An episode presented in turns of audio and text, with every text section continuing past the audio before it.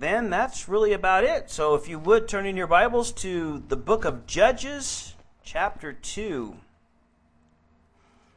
That's where we find ourselves tonight. So let's go before the Lord once more and we'll pick it up there. Father, again, we come before you, Lord, and excited to hear from you that you're so faithful to do to speak to us through your word. And now we ask, Lord, that you would just prepare our hearts and open our minds to receive all that you want to say to us, Lord. You always want to speak to us, Father, and we always pray that we'd have ears to hear, Lord, because you speak to us through many different things in many different ways, certainly throughout the day and even in throughout the night, Lord. I believe that. But there's something that special happens when we gather together uh, in your name, that you're in the midst, Father, and you do a, a, great work and a special work, Father. And so we pray that you would, um, uh, well, we know you're faithful to do it, Lord, but we just, we ask that you, we would be able and desiring to, to receive all that you want to say, Father. And we know that uh, your love for us is perfect in every way, Father. So we anticipate great things, Lord, because you're a great and awesome God. And we love you and we thank you. So bless this time, for we ask this in Jesus' name. Amen. Amen. All right, so um, we left off with the beginning of the book of Judges last week, chapter 1. And the chapter really kind of just goes through some of the issues that these tribes, now we call them tribes, but there were just groups of people. And remember, they could all trace their family, family lineage back to one of 12 sons from this man named Jacob. God changed his name to Israel. That's why we call him the children of Israel or the children of Jacob, because his name was changed from Jacob to Israel. And Israel just means governed by God.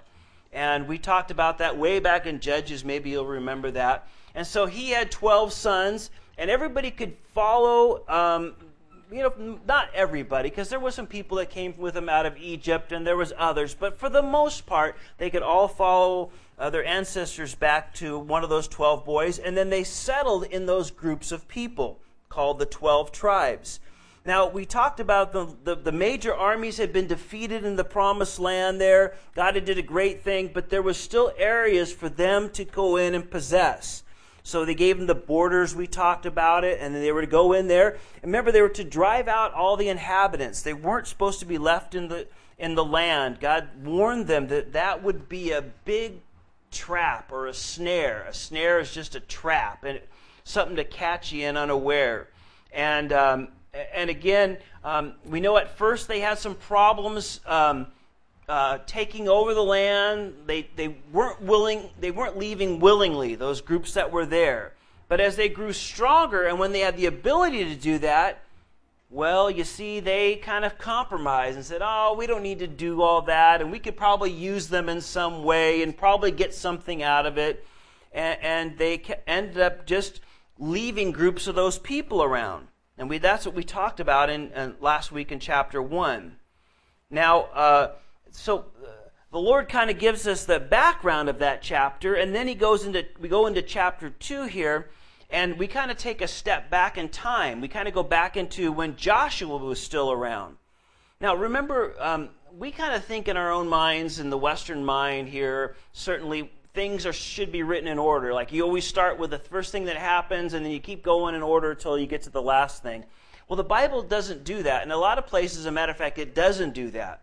Uh, the Bible, um, a lot of times, it will give you a, a, a, a, short picture of what's going on, and then in the next chapter or two or three or half a chapter, whatever it might be, it'll go back and start explaining all the detail. It would be kind of like if I said, um, uh, I went to, um, let's say, Portland, Oregon, for example. Let's say I decide I went to Portland, Oregon on a trip. I got back and I walked into church tonight, and you said, "Hey, Dylan, how was your uh, trip to Portland? I'd say, oh, it was great. There wasn't much rain. The weather was pretty. We got to visit a lot of sites. And, uh, you know, um, uh, the hotel we stayed in was very nice. And they'd be, oh, okay. And then maybe you might say, well, well, tell me what else happened. And then maybe I would start going into the detail. Well, we took I 5 up there, and then we, you know, we decided to go along the Columbia River, and then I would go back in and give you all the detail. It's kind of something like that. The Bible does that a lot. It'll, it'll tell you, uh, uh, give you kind of an overview, and then it'll go back in and give you the detail. And if you would, in some sense, that's kind of what's going on here tonight. Uh, we, we got the overview of what happened. They, they didn't possess, take all the land that they should have, and now the Lord goes back and tells us uh, back in, uh, in Joshua's day exactly how that all went down. Okay, so that's kind of what chapter 2 is, is, is about. So let's look at verse 1 of Joshua chapter, or sorry, Joshua, Judges chapter 2, and it says, The angel of the Lord came up from Gilgal to Bochim. Now, um, before we go on a little bit, I, I just want to note that because whenever time we read something about the angel of the Lord, I, think it's important that we just stop and remember who the angel of the Lord is. Now, if you have your Bible and it's a King James Bible, and I encourage you, have your Bible open in front of you, make notes follow along. There's some Bibles on the side table. If you don't have one, please get one. Follow along. It's get so much more out of it. And if you have the King James Bible or the New King James Bible, which we're reading out, if you notice the word angel is capitalized. And so they kind of tell you ahead of time here that this is somebody special, not just an angel, but the angel of the Lord.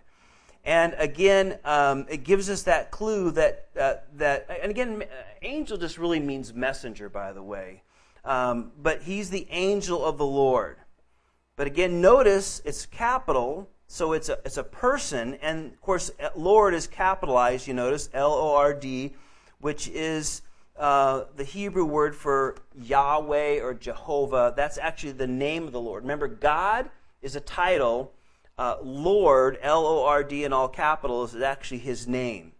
And we don't know how to pronounce it because the pronunciation was lost a long time ago. So it's Yahweh or, or Jehovah, some people. Jehovah, some people put it that way. Either one's fine with me. So this angel of the Lord went up from Gilgal to, it's actually Bochim. And uh, notice he wasn't just an angel as we'll read here in a little bit. Uh, this is uh, what we call an incarnation, or Jesus coming before uh, the babe in Bethlehem, if you would. Now, we know that Jesus was always in heaven before he came. We know that. He's the everlasting Father, Prince of Peace. He's eternal. And so he came at different times, as we've talked about, you know, in different places throughout Scripture. We saw him in Exodus or Genesis you know, with Abraham, and we saw him in Exodus with Moses. He was with Joshua. He went to Joshua in the book of Joshua. We talked about, remember, before they went into battle with Jericho, there was the angel of the, uh, the army of the host of the Lord was there and met with him and talked to him. And, and again, so it's just the Lord coming in a special way uh, before, uh, you know, Jesus came a- a- as the Savior. And so we know that he's here and speaking in a special way. And the Lord did that throughout the Old Testament, and we'll talk about as, as we get to them and as we cross them. But here's one of them appearing uh, uh, again to um, the people here in the land. Now, I find it kind of interesting, and I will get into it in just a little second. But just, uh, just you know, let's look at our map real quick. So, Gilgal was that little city outside of Jericho, and and that's where they first set up when they crossed the the Jordan River into the promised land. They settled, kind of set up camp in, in Gilgal, which is really right outside of Jericho. It's actually right about there. We'll see in a minute.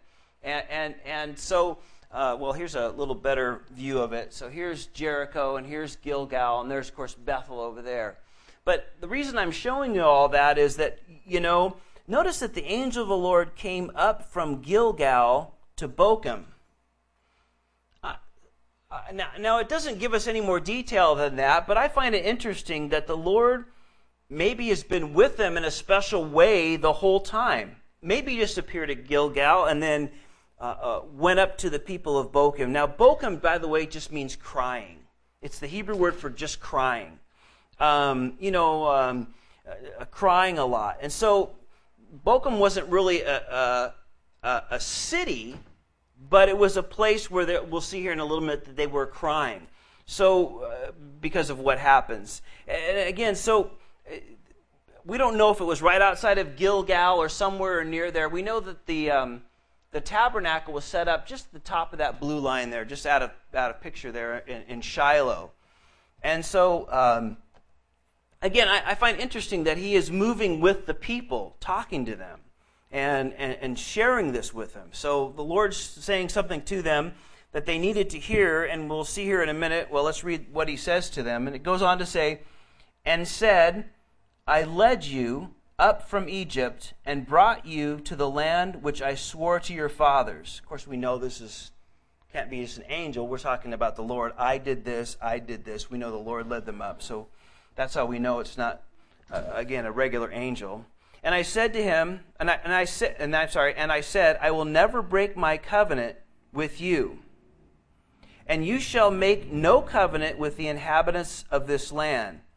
You shall tear down their altars but you have not obeyed my voice. Why have you done this? So the Lord shows up to, to the people there where, you know, the main camp was set up in Gilgal and maybe was up towards Shiloh or Bethel in that area. It doesn't tell us exactly where, where this all happened here. But he's saying, you know, my intention was never to break this covenant or this promise to you.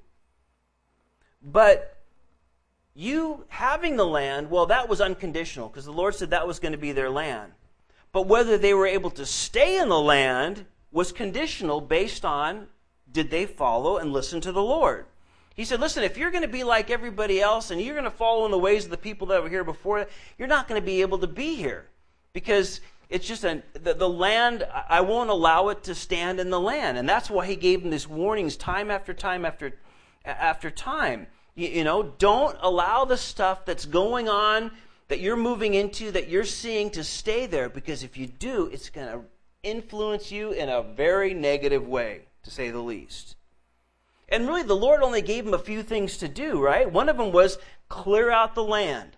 Now, there were certain borders they were to do that. It was not going to be every single place because the borders he had given them were very large. But certainly in the land of the Canaanites and all those Ite guys that we mention all the time, they were, well, pretty much this area where all those colors are, they were to clear everybody out. There wasn't supposed to be anybody left over. Now, God gave them land that encompassed all this and way up north there and even down south. But, but this part, he said, you know, you're, you're not to leave them there. And that was one of the few things he told them to do. Don't do that. We, we could say is maybe in this way, maybe it makes it easier to understand is, you know, don't make friends with the people in the land at all. Don't get involved with them. Don't see what they're doing. Don't even go there. You know, you, you need to get rid of everything, uh, or else it's going to trap you and entice you into that trap.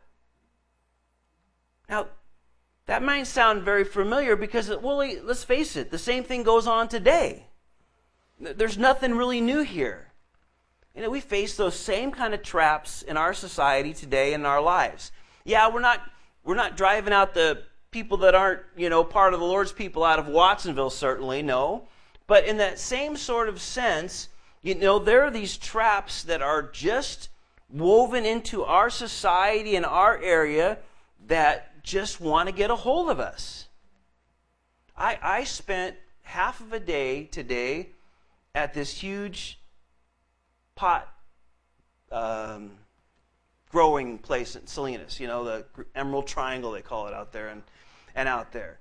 And, um, and uh, for work, just let's get that clear, okay? Here, I, I you know, I, I, was out there and um, I was in there, and uh, yeah, I just want to make that very clear. But you know, huge plants. I was inside the greenhouses, and I'm just making sure everything's. I'm looking at stuff and all this kind of thing and everything, and you, you know, I mean, as far as the eye could see, they probably have. I, I, I don't want to try to get it kind of accurate, but I bet you they have three, four hundred thousand square feet under greenhouses, just you know, cannabis. Um, and uh, yeah, it's legal in our state. Yep, you won't get a ticket or whatever could have possibly happen to you. But is that a trap? You better believe it.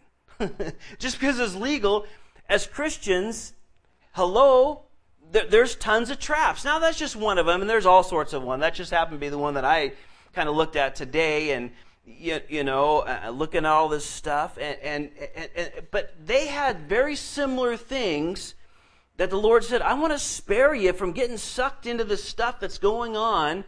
And they've been doing for years and years and years, and it's permeated their society and way of doing things. That's just going to, man, it's just going to wreck you. And he warned them way back in Exodus, years before they got into the land. He told them, don't, don't, make sure that you do this. Don't you know, get caught up and allowing and being satisfied with just going along what everybody else is doing because it is really going to it's going to hurt you in the end. And he told them that over and over again. Big traps like for you there. And this is what it said in verse 3. Read along with me. It says, Therefore, I also said, I will not drive them out before you, but they shall be thorns in your side, and their gods shall be a snare to you. So I told you to drive them out. But you guys, as we read last week, and maybe some of you weren't here and you can listen to it online and, and get caught up with us, but remember, uh, repeatedly, repeatedly, repeatedly, you know, they were told, and, and then last week, you know, they were encouraged to take it, don't give up, don't settle for less, continue to do it.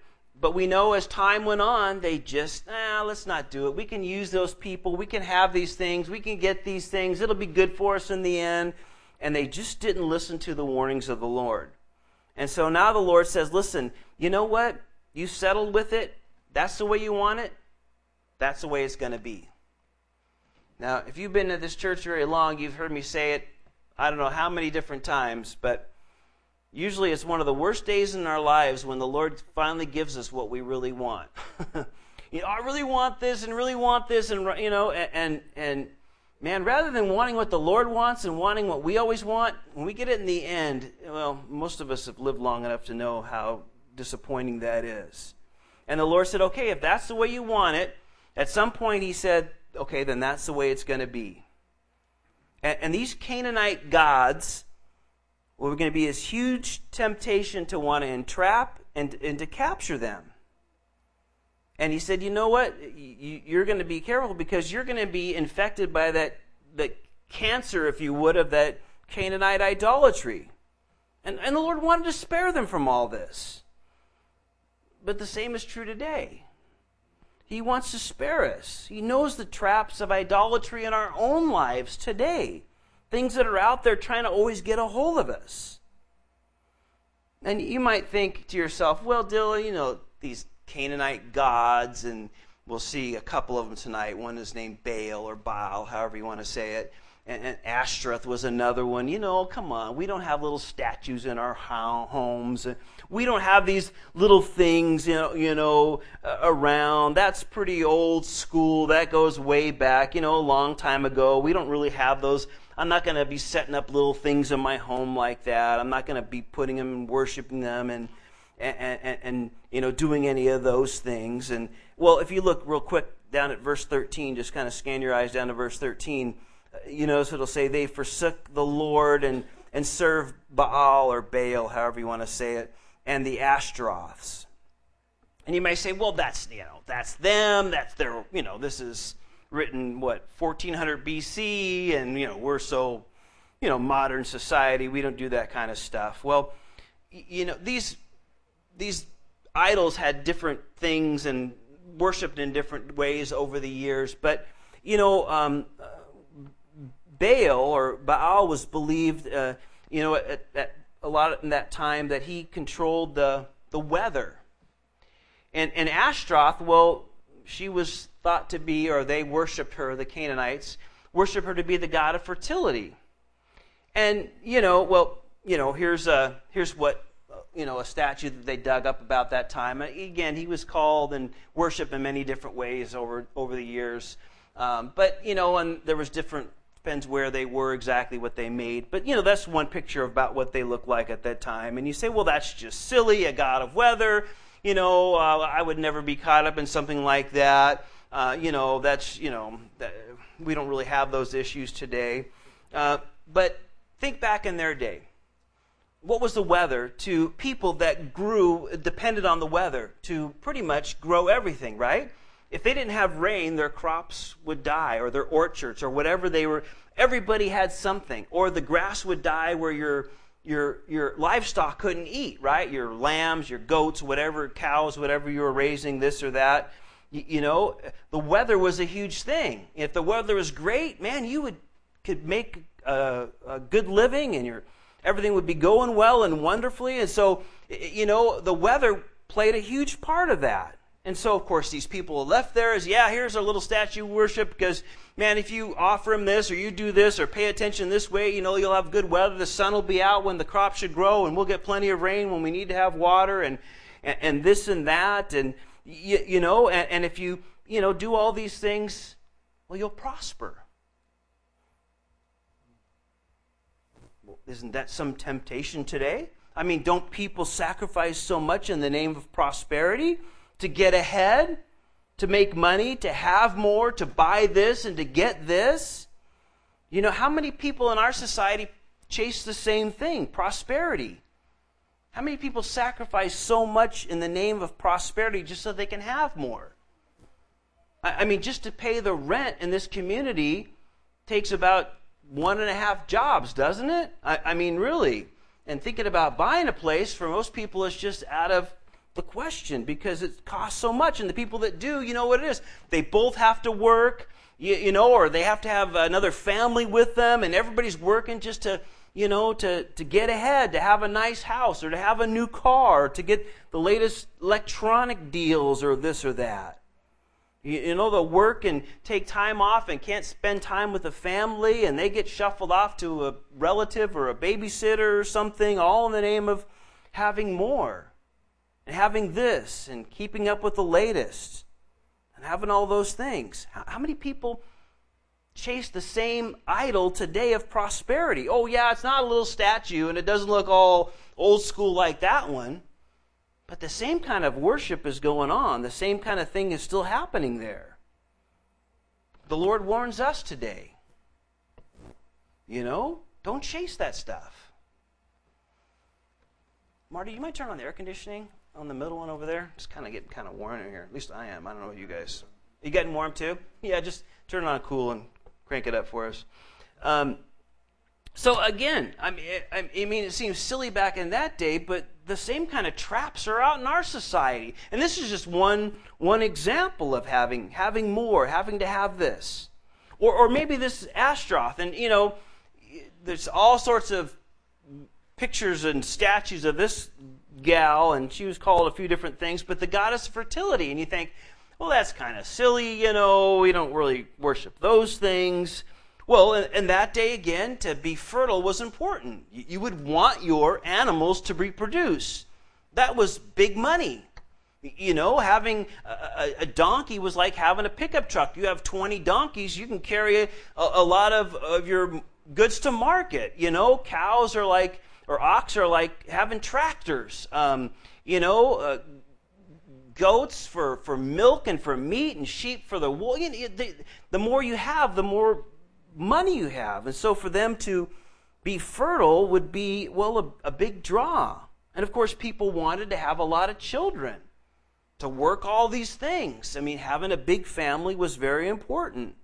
And so, what the people were doing in that land, well, they, oh, we worship this, you know, goddess Ashtaroth. And, and, and, and their worship all revolved around sexual practices. You know, there was priestesses that were basically prostitutes, and you go in and do this and give a little bit to this, and you go through this, and then, you know, things will be well with you, and, uh, you, know, it'll bring you great pleasure. How, how many people are chasing sex today? You know? And, and the, all the associated things from the internet stuff and the phone stuff, and, and, and even broadening out into the fashion thing, right? You know? You know, having to look this way and have all this stuff. It's all about me and how I look and what I look like, or the passion that drives, you know, maybe the more pure physical things. And, you know, it might seem like old school, but it's the same thing going on today. The same traps, the same temptations, the same issues, the same problems.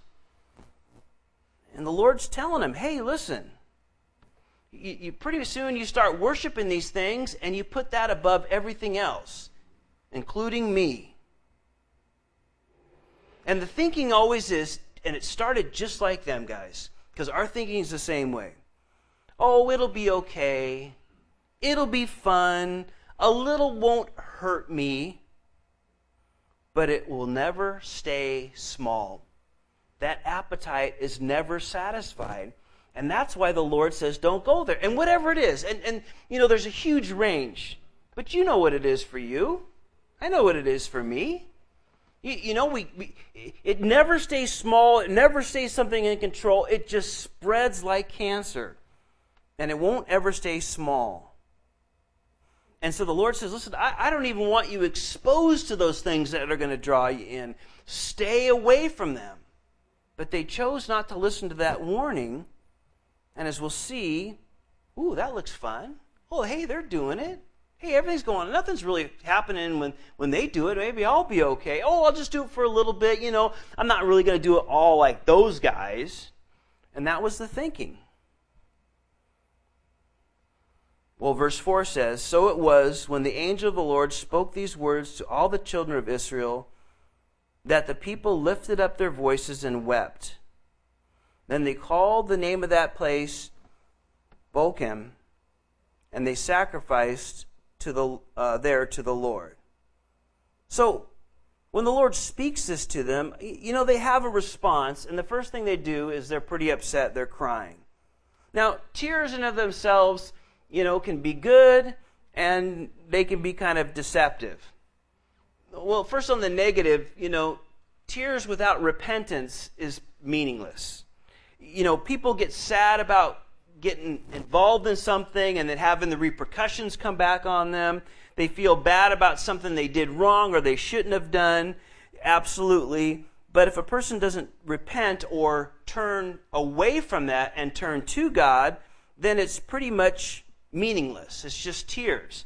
Trust me, you can go down to Salinas Valley Prison or Soledad, uh, you know, uh, correctional CTF down there in Soledad, or you can go out to the farm or whatever they're calling it now out in Buena Vista down the street over here. And there's a lot of people that are sad over getting caught or doing something they shouldn't have done. But when they get out, will they repeat it?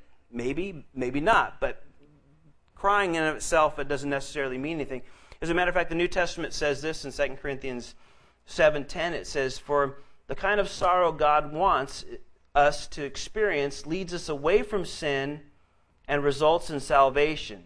There's no regret for that kind of sorrow, but worldly sorrow which lacks repentance results in spiritual death. In other words, you can be sorry about something, but if it doesn't drive you to the Lord, then you know it's pretty much worthless. And you know, being convicted and you know being condemned by the devil a lot of times kind of feels the same the difference is where does it drive you? Does it drive you away from the lord in church or the bible or in prayer? Then that's from the enemy. If it drives you to the lord it, it doesn't feel good but okay lord forgive me. I, I, yeah, I need to get back into things. Then, then that's from the lord and that's a good thing and good things will happen. And, but these guys you know they had some tears and they actually call, called the place crying or weeping if you would and you know um, they offered sacrifices, which, you know, in one sense, I think they, they kind of got the picture here because, you know, that drove them to the Lord. And that's what they did in the Old Covenant. They would go and, and worship the Lord that way. But nonetheless, it was still going to stay that way. And let's, let's read what happens, verse 6. And when Joshua had dismissed the people, the children of Israel uh, went each to his own inheritance to possess the land. And so the people served the Lord all the days of Joshua and all the days of the elders who outlived Joshua, who had seen all the great works of the Lord which he had done for Israel. Now Joshua the son of Nun, the servant of the Lord, died when he was a 110 years old, and they buried him within the border of his inheritance at Timnath Heres in the mountains of Ephraim on the north side of Mount Gaash. So again, we read a little bit of what we talked about already uh, last time in, or a couple weeks ago in the book of Joshua, what hap- uh, happened to him at the very end there. So uh, they all went home, and then verse 10 is another kind of um, uh, sad commentary, and it says, When all that generation had been gathered to their fathers, that means all the generation of Joshua, his and the people around his age.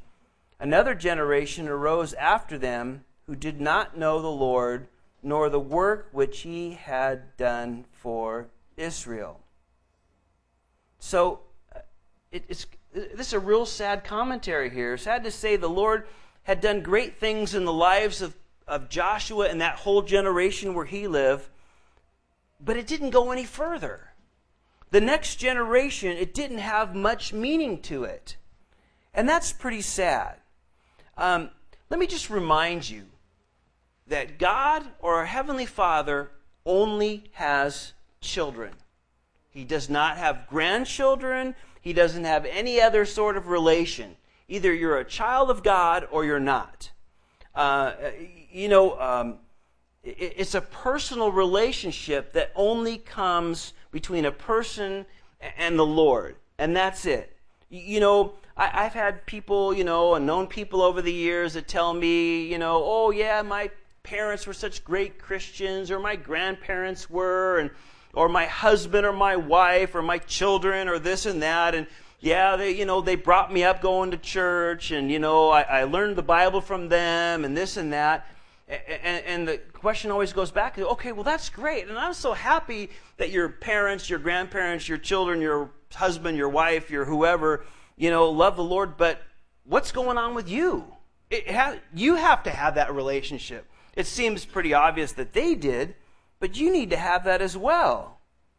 And, and, and something happened here. There was a disconnect.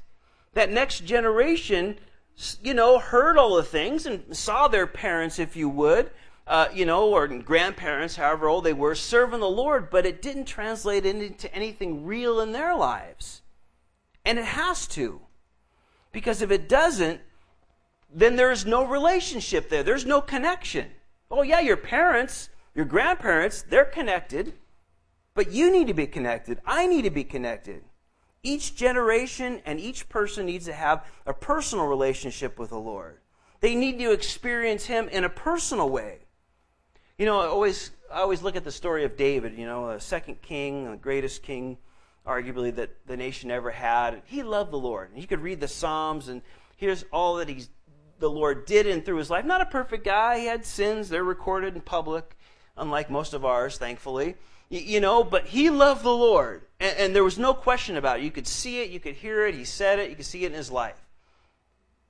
His son Solomon knew all that, saw all that, and even in a, in a, in a sense was somewhat connected through his dad, but man, I don't think it ever really became his, or at least never really was that real solid foundation of his. And you can see, because of that, things were completely different in his life than they were in his dad's life. Now, neither one of them were perfect by any means, but you can see the one that had the intimate relationship with, with, with the father and, and and and his son Solomon. It was kind of a I don't know one foot in one foot out. I, it wasn't really a big strong connect there. And by the next generation so David's grandson or Solomon's son that was it. It was it, there wasn't anything there I mean they just walked in a whole he walked in a whole different direction and again it's important that we see that you know we need to have our own relationship we need to have that intimacy and then we have a responsibility to pass it along as well. You know, as parents, as older brothers or sisters in the Lord, or just people that know the Lord to people that don't, we need to pass that along. All of us are responsible. But each generation needs to have their own personal relationship with the Lord, and each person does. They need to experience that.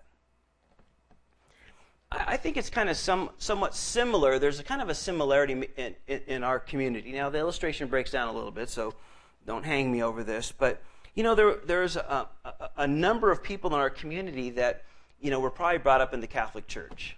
And I'm speaking in a general, broad sense, okay? But, you know, were brought up in the Catholic Church, or maybe as children, their parents brought them, um, you know, to, to Mass on Sunday, or maybe not all the time, but maybe on a somewhat frequent basis. But, but then as they, you know, get a little older and they start their teenage years, or maybe they move out of the house or whatever, and and then there's a complete disconnect because you know they kind of see that, well, that was good for my parents, but there's really nothing there for me. You know, it's there's not a whole lot going on here, and uh, you know, so they turn to what the world's doing.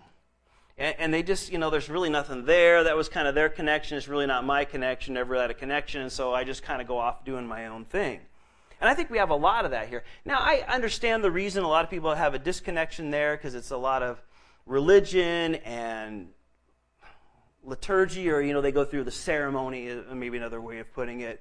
And so they, you know, they don't see the connect maybe between their how their family's living that go there all the time and, you know, and then what they're doing regularly. And so maybe there's a lot of reasons for them to walk away. But I think, you know, uh, you know, you can kind of see that just in our own community here. And if you would, in a, in a, in a sense, you know, that kind of happened wholesale here in the book of Judges, which brings us to the last section of this chapter here, um, which is the cycle of this whole book. This whole book is one cycle that goes round and round and round and round. And here it is. We're going to read it, and then we're going to see it repeated for the next, what, 10 or 15 weeks, whatever we are on this book. You know, we'll see it repeated, the same cycle. And, and here it is right here. It gives it to us. Verse 11. Then the children of Israel did evil in the sight of the Lord and served Baals. And they forsook the Lord God of their fathers, who had brought them out of the land of Egypt, and they followed other gods uh, from among the gods of the people who were all around them. And they bowed down to them, and they provoked the Lord to anger. They forsook the Lord and served the Baals and the Ashtaroths, and the anger of the Lord was hot against Israel.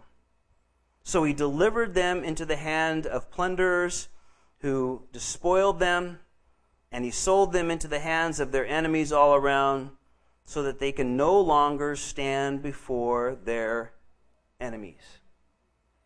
So they chose to forsake the Lord, and the Lord at some point just says, If that's the way you want it, I'll let you have it. And thus they head into this cycle.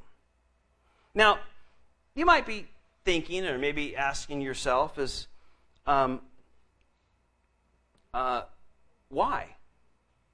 You know, why didn't the Lord just drive out all those people? I mean, at the very beginning when Joshua was there, just get rid of them all, be done with it, let the people move in, and there would be, you know, none of this going on. You know, why, you know, did the Lord leave it up to them to follow through to move all those things out and, and potentially not deal with all those temptations? Why not just get rid of them all at once? Why doesn't he get rid of all those sins and temptations and problems and issues that we struggle with all at once in our lives? Why doesn't he just get rid of all the old stuff? Or maybe why not just take us to heaven as soon as you're saved? Boom, you're there, you know? Lord, I receive you, and, you know, your eyes close in the prayer, and then they open up and you're in heaven, right? Why doesn't he do that? And at times, to me, it seems like, well, that would be so much better. But that's not what the Lord has planned. There's work for us to do here. He wants to use us.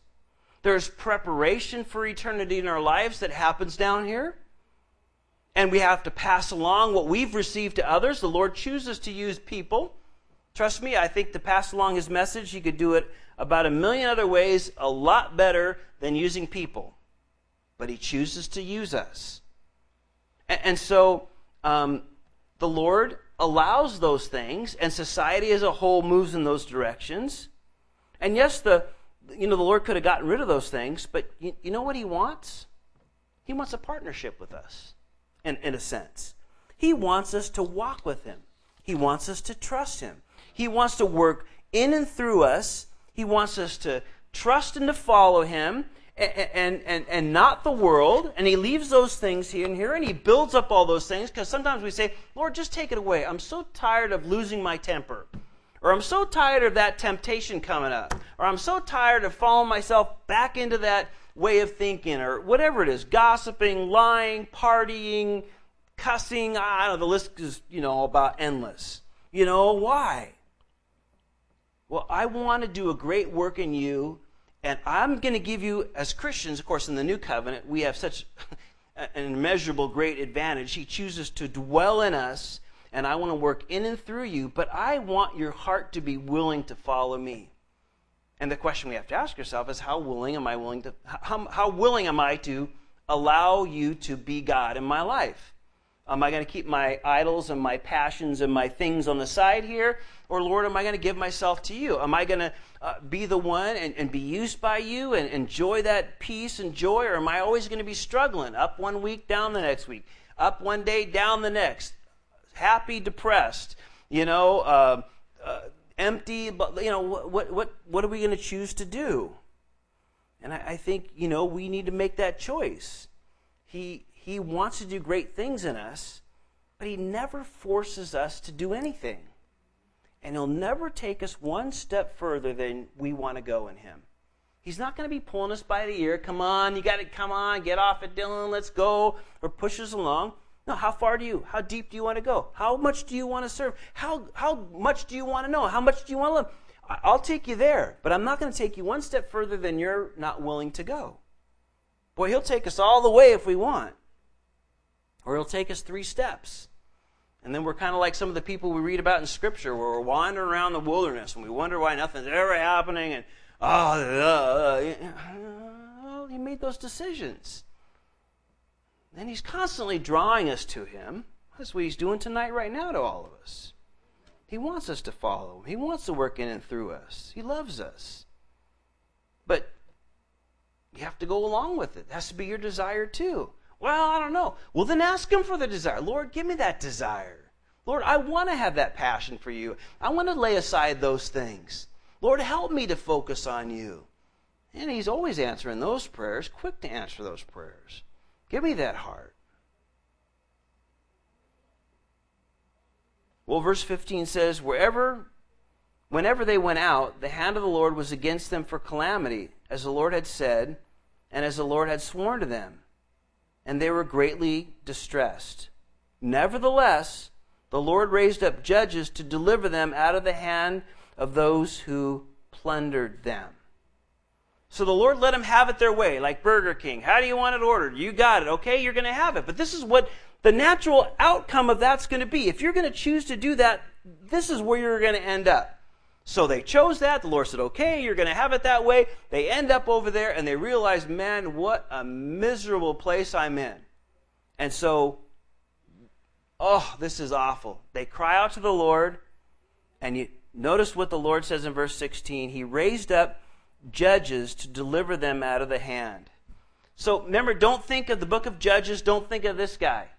Not a guy with robes, with a wooden gavel behind a bench. That's not what the word judges mean here. It means literally heroes or rescuers. Think of them as heroes. People that, guys and gals, uh, uh, that the Lord is going to use to, to deliver his people.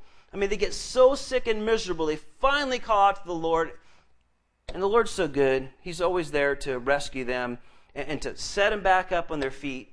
But of course, as we know, they'll everything will be going good. Oh, I don't really need to go to church anymore. I don't need to read the Bible. I got out of that problem. I'll just kind of go back and slowly go back there. And then they find themselves in the pit. The Lord will rescue them. And that's the cycle of the book of Judges. And so he saves them here. And I kind of got ahead of myself. Let's read the rest of the cycle here. Verse 17. Yet they would not listen to their judges or those heroes or rescuers. And they played the harlot with other gods. You get the idea of prostituting yourself. That's how the Lord looks at that. And bow down to them. And they turned quickly from the way in which their fathers walked in obeying the commands of the Lord. They did not do so. And when the Lord raised up judges for them, the Lord was with the judge and delivered them out of the hand of their enemies all the days of the judge. For the Lord was moved to pity by their groaning because of those who oppressed them and harassed them. And it came to pass, when the judge was dead, that they reverted and behaved more corruptly than their fathers, by following other gods and to serve them and bow down to them. They did not cease from their own doings, nor from their stubborn way. And so the Lord tells you the rest of the cycle, they go back down again. They never seem to learn their lesson. They always want to seem to go back to their old ways. And, you know, when things start going good for them, they figure, oh, I can just kick back. I don't need to, you know, oh, the Lord, I don't need to follow those things. I'm out of that problem now. And they kind of slowly go back to their own ways of doing things. And rather than taking that time to build their faith and, and, and grow closer to the Lord, they kind of go back to doing their own things. And pretty soon they'll find themselves in trouble again, and the cycle repeats again. You know, I, I think it's not too hard for most people to come to church when things are tough. But when trouble passes, they figure they don't need the Lord that much anymore and they're doing fine, only to find themselves repeating the cycle. And it's pretty sad. You know, if things are going well for you right now, great. Dig in, draw closer to the Lord. You, you know, build your faith because there's going to be a time coming down the road when something's going to happen and something not, you're not, not going to go right. And so you take these times to just grow closer to the lord that your your faith is built when bumps in the road come. Don't find yourself heading back off to doing the old thing. You're just going to repeat the cycle. That's what they were doing. The lord wanted to, to get them out of that he didn't want it to be like verse 20, uh, then the anger of the Lord was hot against them. You know, because they just started doing their own things and they ended up getting worse than they were before. And he said to them, Because the nations have transgressed my covenant, which I commanded their fathers, have not heeded my voice, I will no longer drive out before any of the nations which Joshua left when he died, so that they may that I may test Israel whether they will keep the ways of the Lord to walk in them as their fathers kept them or not. Therefore, the Lord left those nations without driving them out immediately, nor did he deliver them into the hands of Joshua. So the Lord just gave him this warning, and he says, Listen, you know, you didn't want to listen. You wanted to do things your own way. It's going to bring this trap, and, and those temptations now are going to constantly out there, and there's going to be this constant battle. And he wanted to spare them from all that, just as he wants to do with us today. Let me, let me leave you with this thought. You know, the more you and I say no to the temptations that pop up in our way, the easier it is to say no the next time. When we give in to them, the easier it is for us to give in to them the next time. And so there's a, there's a pretty way, pretty, you know, straightforward way to break those cycles is we just say no to the temptations when they pop up.